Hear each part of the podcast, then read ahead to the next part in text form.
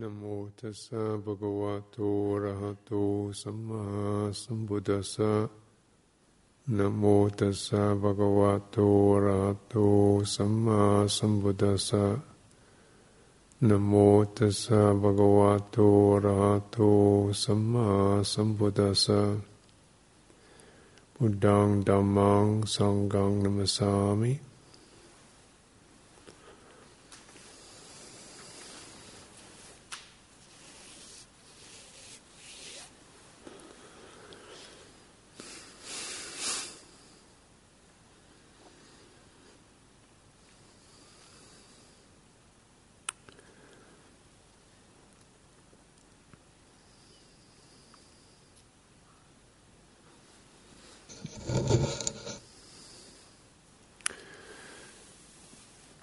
So it's recorded that the Buddha spent a few years, or the Buddha to, Buddha to be spent a few years um, in his quest, his search, his inquiry into what's the way of freedom from aging, birth, aging, sickness, and death.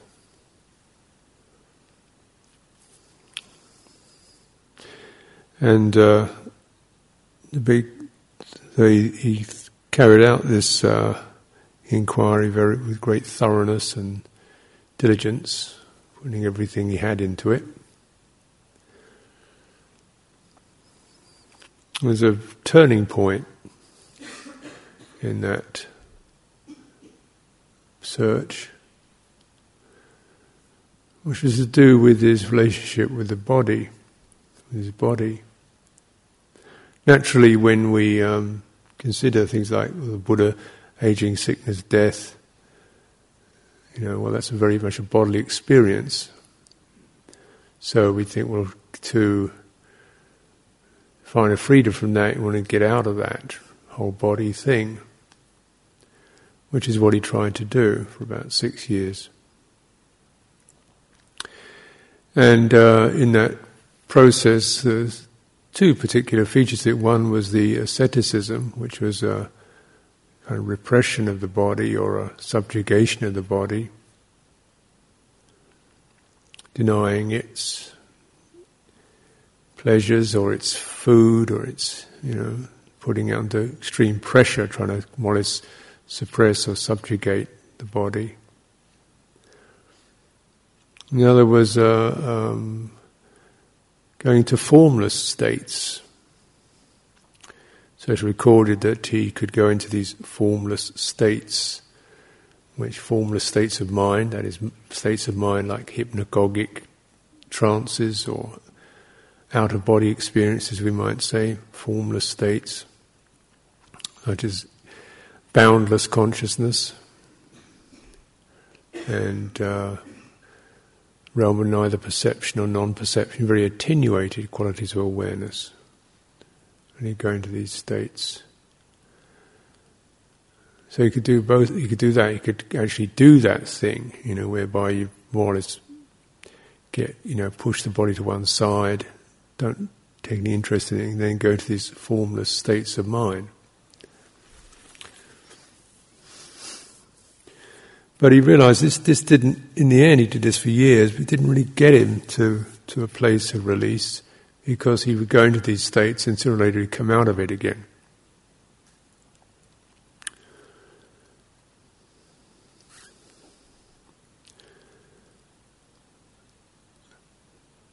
And he'd try harder, so he'd put more pressure on it, you know, even try to stop breathing altogether, attenuate it completely, try to subjugate completely all bodily experiences, he found that didn't actually, still didn't work. So it's a big kind of heartbreak. he did everything he possibly could.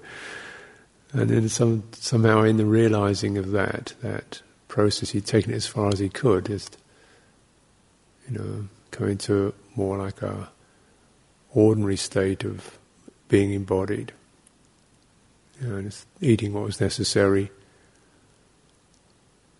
a little bit of food, eating what was necessary, and experiencing sense of bodily ease, ease in the body, coming into the body, and through that, feeling of uh, or mental states of happiness, ease, comfort, warmth, mm, gentleness, and uh, so that mind going into uh, formed states. It's called jhana, which is an embodied experience. The body become experience. The body becomes very refined.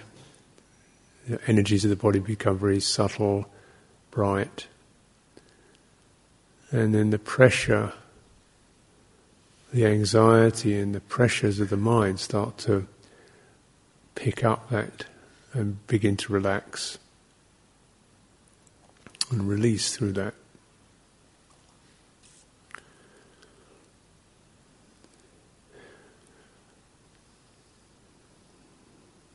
This is the way to enlightenment or to liberation.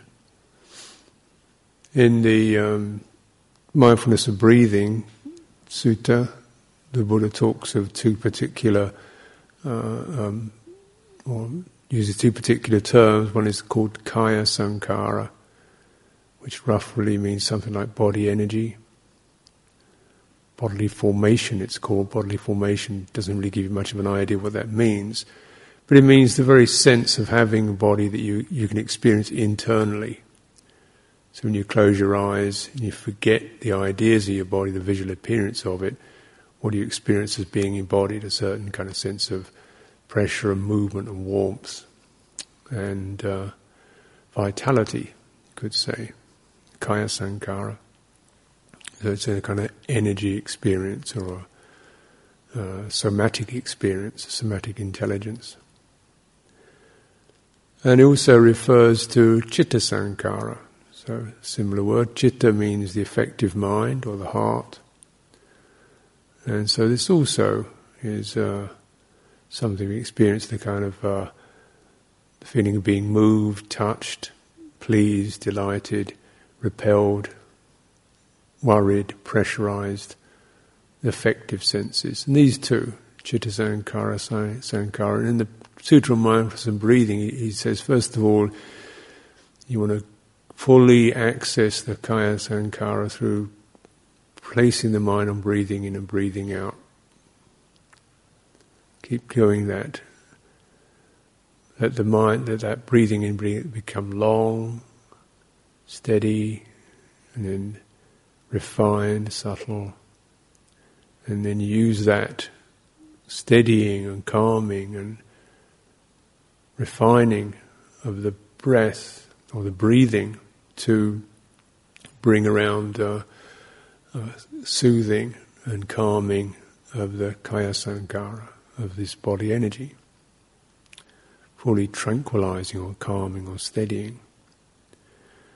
And then the next step is to do with what's called the chitta sankhara. Says from there you get this experience of this bodily embodied happiness, which is not because of something we're seeing or touching or tasting or or thinking, but just the sense of vitality, uh, the feeling of you could say of like when you feel really well, you know, you feel healthy and you focus on that. There's a certain tonal uplift you get with that.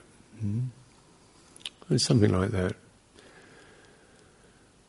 And then through this, the mind, the chitta sankhara, the affective mind, becoming less restless or dull, which are the two main problems of it. It's either hyperactive, clawing, reaching out, trying to find something, running around in circles, or it's sluggish and dull and sunk.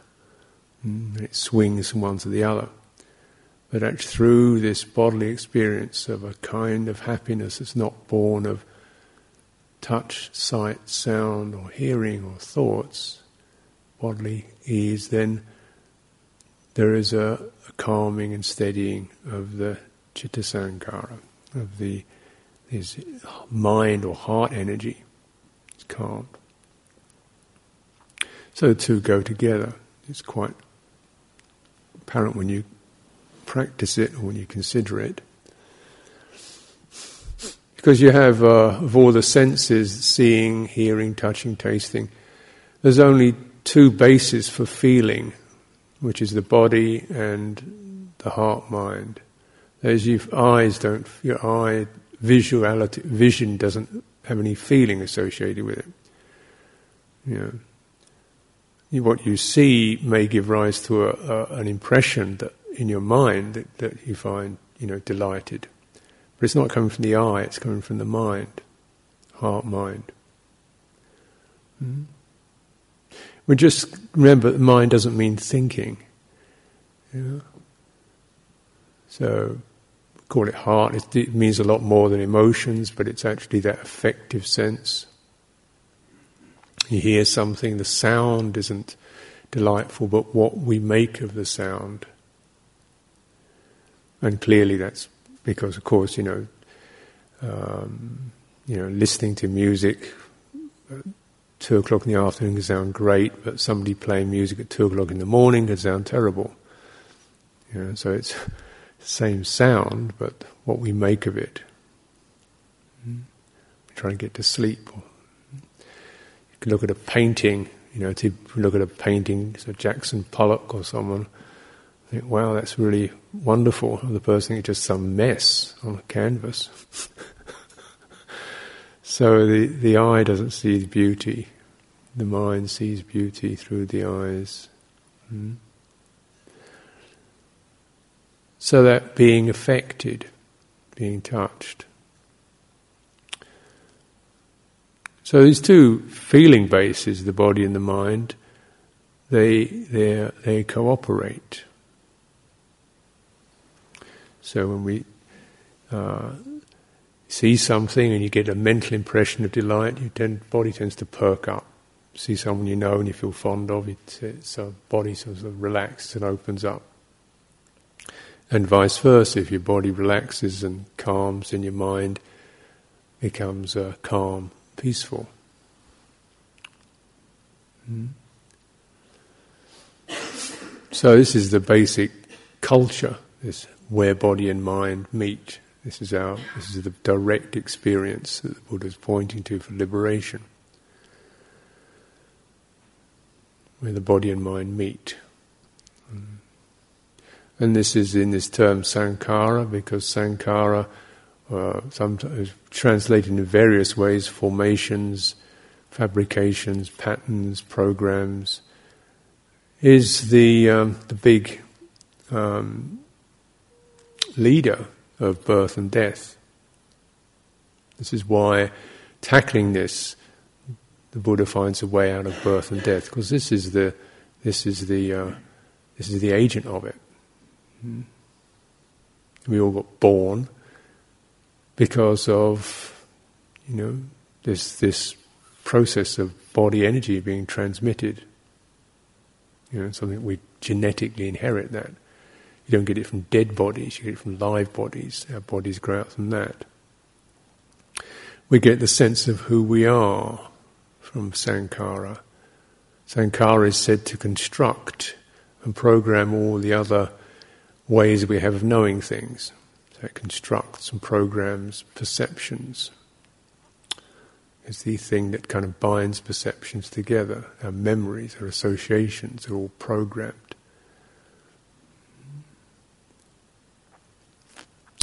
Tastes, what tastes, food tastes we have get programmed. So it's the kind of learning system. And it forms us, tells us who we are. You know, and it's very characteristic. You find some people have got a lot of quite nervy or strong energies, other people slower, mellow, calm, relaxed, or even reticent or you know, it's quite characteristic people's energy patterns, how the mind and the body operate together through that. And when you contemplate it, you can see it's very difficult to really get very angry if your body's relaxed. Similarly, it's very difficult to relax if you're angry, you know, or, or bearing a grudge. So the two work together. So, this is the prime mover of birth and death. Because it's in these ongoing programs that our identity gets established, a sense of the future, the past gets created, and memories of what we are, anticipations of what will be, the push that keeps us, our ego structures kind of rolling on, trying to colonize the world through that. And uh, characteristically, and again, another paradox is that eventually the Buddha could see the problem wasn't death, but birth. If you get born, you're going to die. No way about that. So, really, the aim is to not get born. And, this means that even this very life, that sense of forming oneself around that which dies, associating, attaching to it, being fed by that which passes and dies. Sense contact, sense realm leaves us. Mm. So for the for the mind to find that, that release, it has to find it through undoing these very um, this very sankhara process, which we do first of all through tranquilizing, calming it, so it's no longer so re- re- reactive and jumpy.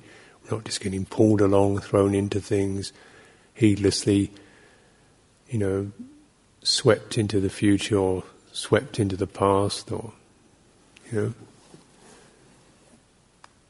You know, building, keeping ourselves going, we're able to let us, our lives come to a stasis, to a balance, to a poise, to contemplate.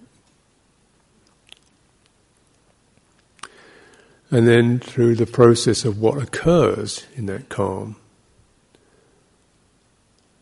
in a sense, so that there's something that uh, you can only you, you begin to recognize as your mind calm, as that process of energy calms down, is a sense of, of awareness which can survey, which can let go of things.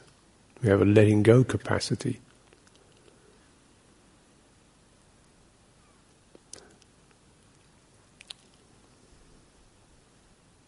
It's very fundamental. It's called the not sankhara. It's not a particular program. It's not constructed. So it's quite fundamental, but because it's rather like, um, you know, the space or the silence gets buried because of all the activities and the obsession with them and the continual search for more of them, or the struggling with them, trying to suppress them. So all this is involved with suppressing feelings, memories, desires, aversion, and so forth. We don't notice this, this unconditioned uncreated. So the calming helps to just alleviate and soothe the conditioned realm. We experience our, our jumpiness, our reactivities, our plans and futures and so forth. And then insight is contemplating that which can, which, which begins to become more apparent, the non-attachment of openness, a sense of space, a sense of a knowing that's not con- not constructing anything, not constructing thoughts.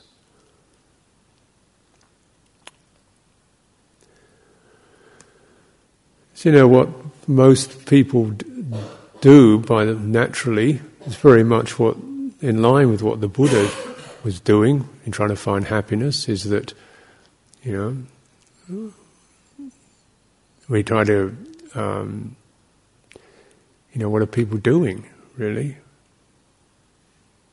Basically, getting out of their bodies as much as possible. The visual entertainments, music, sound, uh, ideas, computer games, mm, theories, hypnagogic states, drugs. You know, those people are trying to get out of it.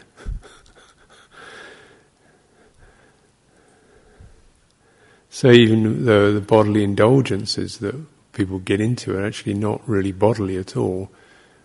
the, the body acts as the recipient, but most of it's just about poisoning the body, so you can kind of get to some buzzy, zap, zappy state, mental state or heart state, emotional state. Hmm. Pretty much, you know, because this is really what we can do. You know, we it's quite we, quite clear that uh, that you you know we have this body mind thing. So if you you know you're trying to find a way to get out of the the painfulness of the physical form or the ordinariness of it, just its plodding, plodding sense and its you know it, its sort of clumsiness and its uh, simplicity. Something to get off on. And this is really, so it's not necessarily intellectual, but it's very much to do with the heart mind. Or to get out, how to get off, how to get out. Mm. So there's that that is really the fundamental thing that we're beginning to to turn it around saying actually within this body with its awkwardness and its clumsiness and its plodding, you know, thing, if you access it correctly, you can find a way to to release the mind from its confusion and ignorance. Release it from taking form into things. Release it from holding on to things, from identifying.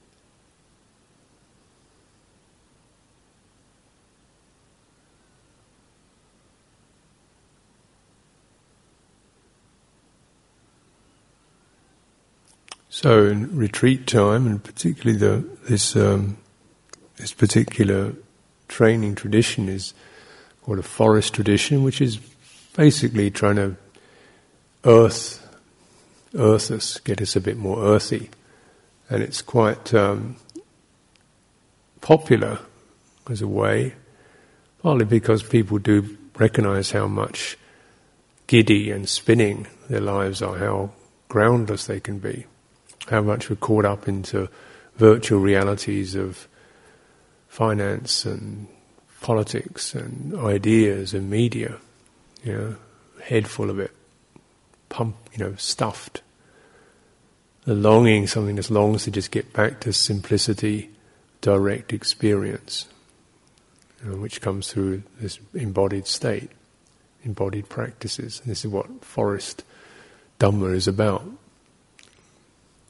And on retreat, it becomes, you, know, you can see it quite clearly. We spend hours sitting, walking, not really a lot of talking. And a lot of the expressions that we make to each other are physical. As people go and physically wash up, clean up, you know, look after each other, put the mats out. It's all about physical stuff, making gestures of kindness and appreciation, gestures of support, based upon how we operate our bodies. There's a whole language uh, that you begin to learn when you train as a monk or nun in this. Physical uh, gentleness and physical modesty. It's all about uh, expressing yourself through the body. You know, careening or, or jumping around or tottering, but composed, clear, steady, unhurried in the body. That's that itself. You know, if we just do that, just go through a day grounding yourself in the body, you begin to get some sense of release from this spinning wheels or the sluggishness, because it also means you've got to be acute, you've got to be aware of uh, how you move, how you operate particularly when we live in a group. The silence, quietness of moving the body around quietly, not crowding in on people, getting the body to sit up so it doesn't slump. Mm. Just doing that is a sense of, of shifting your center away from these spinning abstractions, emotional confusion.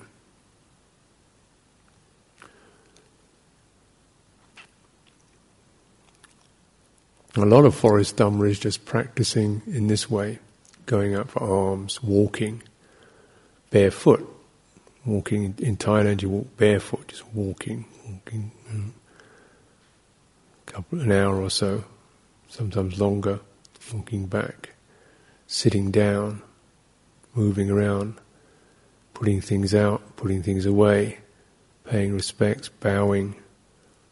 Mm walking some more, walking up and down meditation path. Like that. No great ideas in it. Sometimes it's a challenge in its ordinariness, it's boring. Well, it can be boring. But that uh, austerity also is a, is a spur to, you know, to finding out the where the source of, of interest can lie. There's not much going on outside.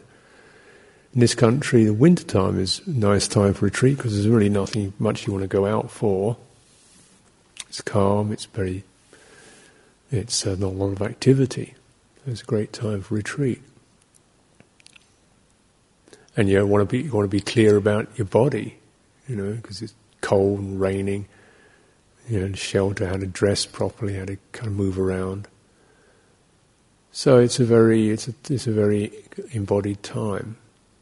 You feel that sometimes the body energy in the wintertime is lower, calmer, steadier than in the in the spring. When suddenly a big surge of of energy comes up.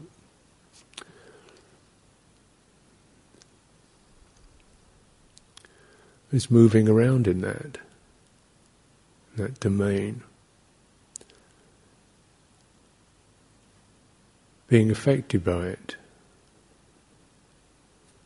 The dark, the coolness, the silence. Those perceptions, nothing much. Nothing much to look forward to.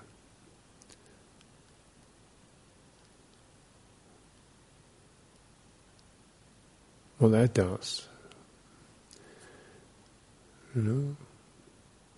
So, in a way, it also encourages to to study carefully where there is where there is a lot of, of um, action, if you could say it, or is in is in our bodies. The breathing in and out, the pumping of the heart, the warming, the vitality of the body.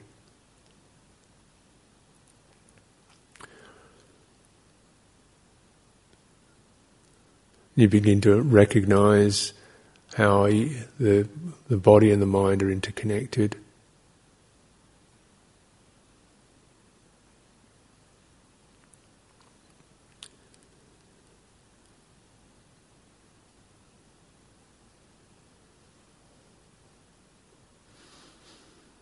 And our foundational practice, scanning, studying, body experience internally. Sometimes if you can't even not even don't even have a full body. You walk up and down and realize it's just some legs and a head, maybe a bit of skin. And getting the the full body, the back, the hips, as you walk along. Hmm? When you sit, filling out the whole body not just not just the upright or the sitting, but also the rotundity of the chest, the place, the, the whole area beneath the throat, throat on down. These effective places. Contemplating them, breathing through them. As we breathe in and out, you feel that flow of breath moves through the, all this very alive area of our bodies. The main area of it, the lively area is, is in all the chest, the throat, the belly, the head.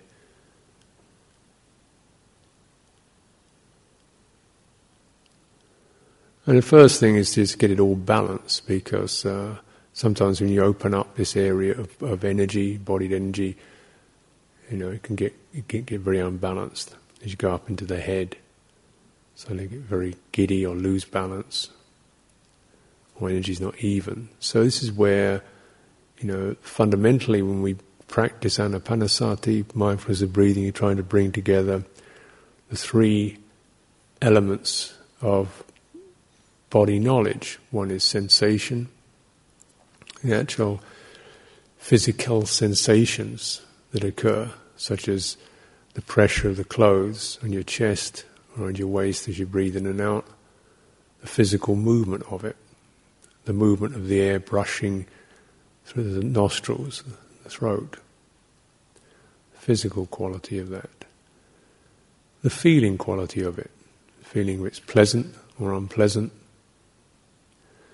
the energetic quality of it, whether it feels bright, alive, vital, stuck, tense, relaxed, loose, flowing.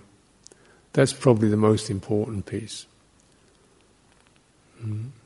Breathing by itself is quite neutral feeling in terms of sensations.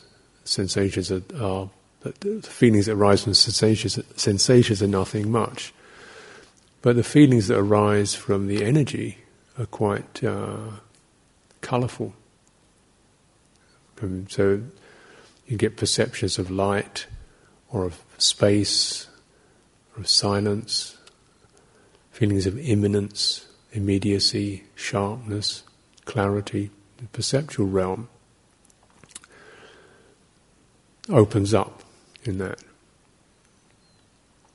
And again, it's uh, an area that can be so suddenly so so interesting or so dramatic that uh, beginning the meditator is encouraged to, to keep the rhythmic process of breathing in and out firmly in mind, so you get the, the fundamental qualities of of, uh, of discharge when you breathe out, something relaxes and let go. When you breathe breathing in, something brightens up. So you get that continual movement of discharging. Because the two two problem, the main problem, two problems that occur for people in terms of energy is either they get over energized, you get too much happening, you're not discharging, or it gets stuck. It's not it's not moving. You get stuck energy, trapped. So the the, most of the problems that occur in meditation occur around this. And around that sense of stuckness can come up all kinds of ideas and impressions all around the sense of, of, of, of you know, intensification, brightness, clarity, or, or vigor, vitality, rapture, can come all kinds of mental impressions and ideas and notions. Because the energetic body is what holds our sense of who we are on a non-verbal level, not the names, but our sense of where we are. So when your energy goes up, you suddenly feel, you know, you're in a different space, and you get quite excited by that. People start to go, can lose their moorings and think they're enlightened just because they've got an energy shift. But it's really like just going up in an elevator. You know, you're doing an elevator, you're not getting enlightened. It's just going up in an elevator, just up down, up and down. So you get used to that sense of charge and discharge. And the meditators encouraged to, to in fact draw the energy throughout the whole body. So in the instructions on mindfulness of breathing, Buddha says thoroughly, thoroughly feeling, thoroughly sensitive to the entire body. So we are in a way stitching or grounding our energy into the entire entirety of the body that's across the chest. And you start to play with it, so bringing it across your chest. Because energy tends to go up or go down. And either of those can be a problem. Too much up, you get a bit lightheaded. Too much down, you get a bit stuck. So across, so you start breathing across your body, across your chest. Um, and also um, opening up so that particular areas in the body where, where the energy uh, where the body opens up, the palms of the hands, soles of the feet, the temples of the foot, the of the head, the, and the eyes. So these areas you start to open them. You know, how do you open them? Well, you breathe in and focus on those areas and start to widen, soften, and they open up. So you're able to discharge energy. So it's a way, almost like a way of cleaning the energy system. Energy system gets very much affected by, uh, obviously, by any kind of drugs we take, including nicotine, caffeine, alcohol, so forth. Also by uh, mental effects, fear, grief, worry, aversion, shut us down, bung us up. Yeah. As you know, you know, or you, when we get into these difficult energetic states such as depression or grief, you often need to almost move your body around to get out of it, or you have to be held to, to get back to your senses again. It's a physical thing. Something needs to find a way out. Um, so in mindfulness of breathing, it's not a cathartic release, like a sudden throwing yourself around, but it's a gentle, continual, steady opening that allows energy to move through. And when we come to the to this to practice with this, you often find that the that the um, difficult somatic energy can correspond to difficult emotional energy. Mm. Feeling fearful, feeling a sense of not being welcome, or feeling a lack of trust, we, something that is slightly held in. Mm. Feeling that sense of uh, distaste towards ourselves, I think this is held in. What's it like to feel welcome, relaxed, open? Mm. What's it like, not just an idea, but as an embodied experience? What's it feel like, you know, and you feel it in your chest, in your throat, in your hands, your head. Kind of everything seems to open up.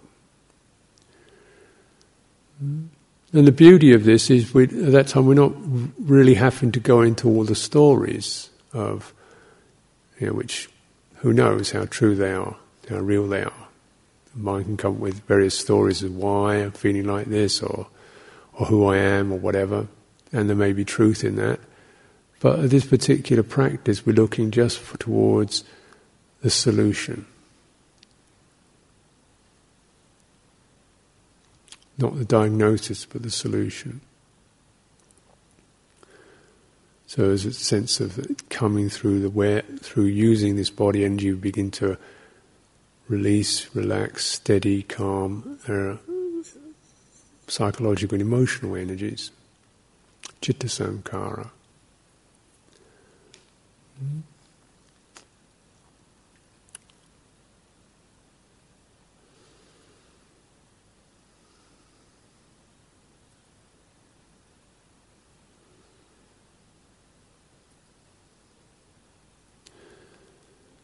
This isn't always uh, something we're uh, imagining or looking, or even that apparent to us.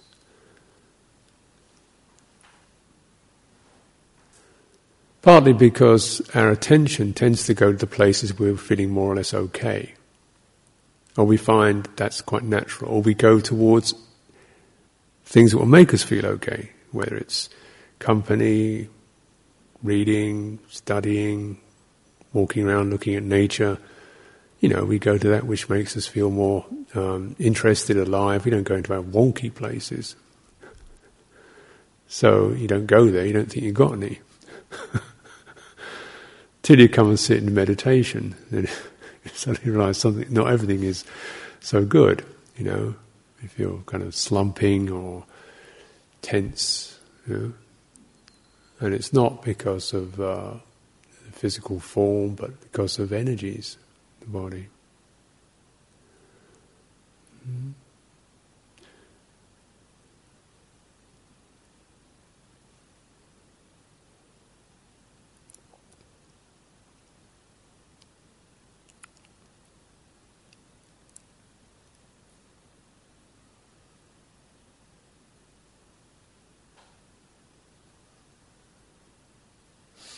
There is something like uh, when we feel irritable, patigha, resistance, irritable, touchy, itchy, fretful, jumpy, snappy, grumpy. You know? Where's that coming from? We feel that gnawing hunger of like something to do or something to fiddle with or something to, you know, where's that coming from? On retreats, these these areas are laid open because we don't have a normal comfort things to go into. So some of the more unresolved areas that all of us have. No, sometimes I go back to my and there's that feeling of, well, what should I do? I've been sitting in meditation all, all morning, all afternoon. What should I do? Nothing much to do really, apart from sit some more. I can kind of change it around. I can do some exercise, physical exercise, take a shower. But also notice that uh, something realizes nothing much to do. And there's that something that, oh, and then I think, well, I'll try and read something. Actually, my mind doesn't want to read anything. I like something to do, but I don't want to read anything because I don't have to go through that process of getting my brain to operate. It just wants to sit, it wants to quiet down. so I don't want to read anything. What are you going to do then? Yeah.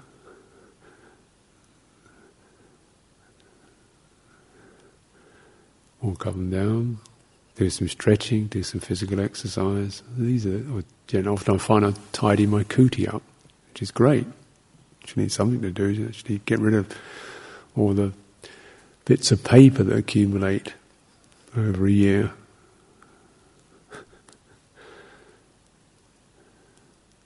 But there's that inclination towards just clearing, cleaning, finishing, tidying, resting. And so slowing down because when we're coming from fairly active, responsive thinking, planning, figuring, remembering, calculating state, you know, the wheels don't just stop. You have to put them to something to slow them down. So, you know, find physical exercise, tidying, cleaning up things, slowing it down, something that's not really about accumulating or making more, getting more involved, and actually about just tidying up, putting things away. So that gradually there's that sense of moving towards rest. A rest that's not sleep, a rest that's a rest of this sankhara, these programs, these uh, should be, ought to be programs, these am I this, am I that programs, these measurement, self measurement programs, the hashing over the memories, sorting out the rights and wrongs, the tribunals, getting, putting a, uh, those coming out of resting all that, resting the future. Mm-hmm. What I'm going to do.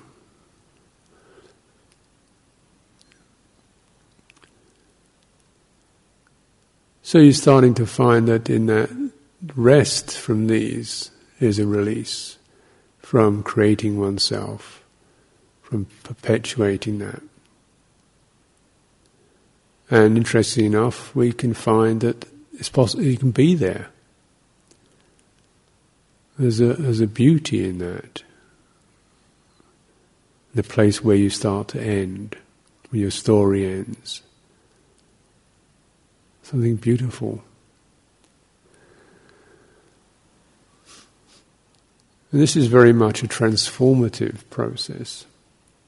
Uh, Dhamma practice isn't just an accessory where we can, you know, we can take it one level, just tidying our act up a bit, you know, recognizing the value of precepts and skillful actions and just becoming a better person. Taking it further, this is really about a transformation. And we start to, on a retreat, find those places where we find ourselves unnecessarily holding on or compulsive. When you can feel this pressure building up, things going out of balance.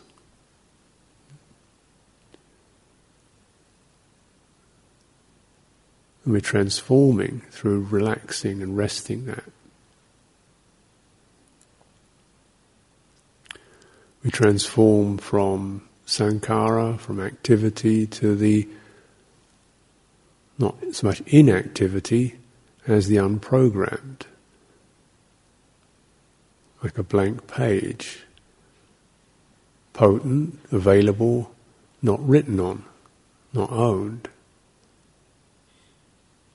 Open. This is beautiful. It's not uh, a blank out.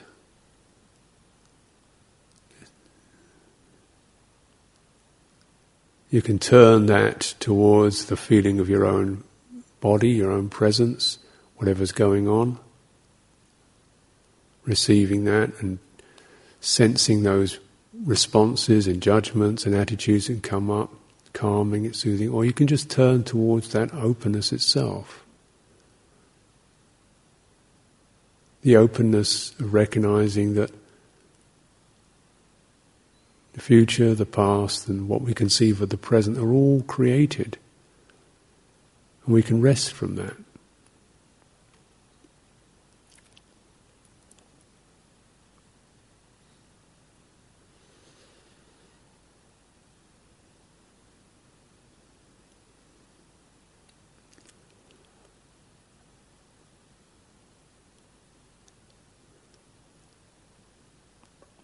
And the beauty of this is it's this uh,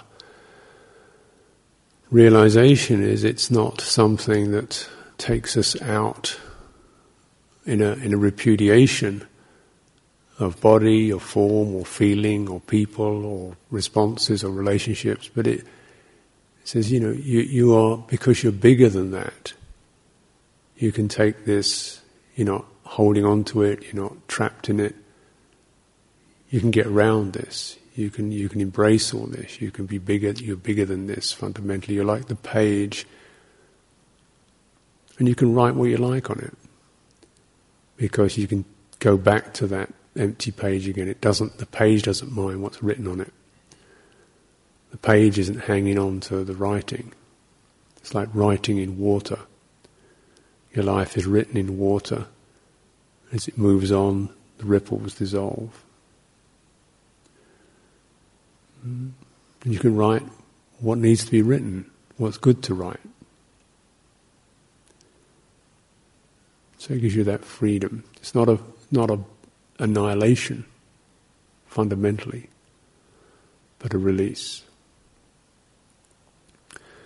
So this is what we can bear in mind, you know, practicing, getting getting the idea, the sense of what it's about, and then starting to work on the very practice at the very uh, places where suddenly there seems a lot going on in our in our body mind,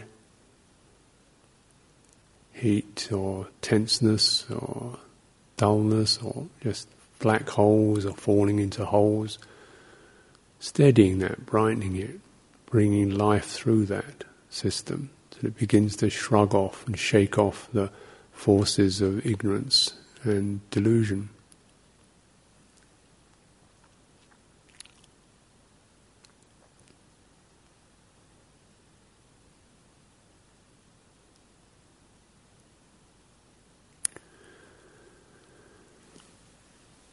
So, for that, for your reflection, must admit, sometimes I really don't want to keep saying things. this happens to be one of those nights.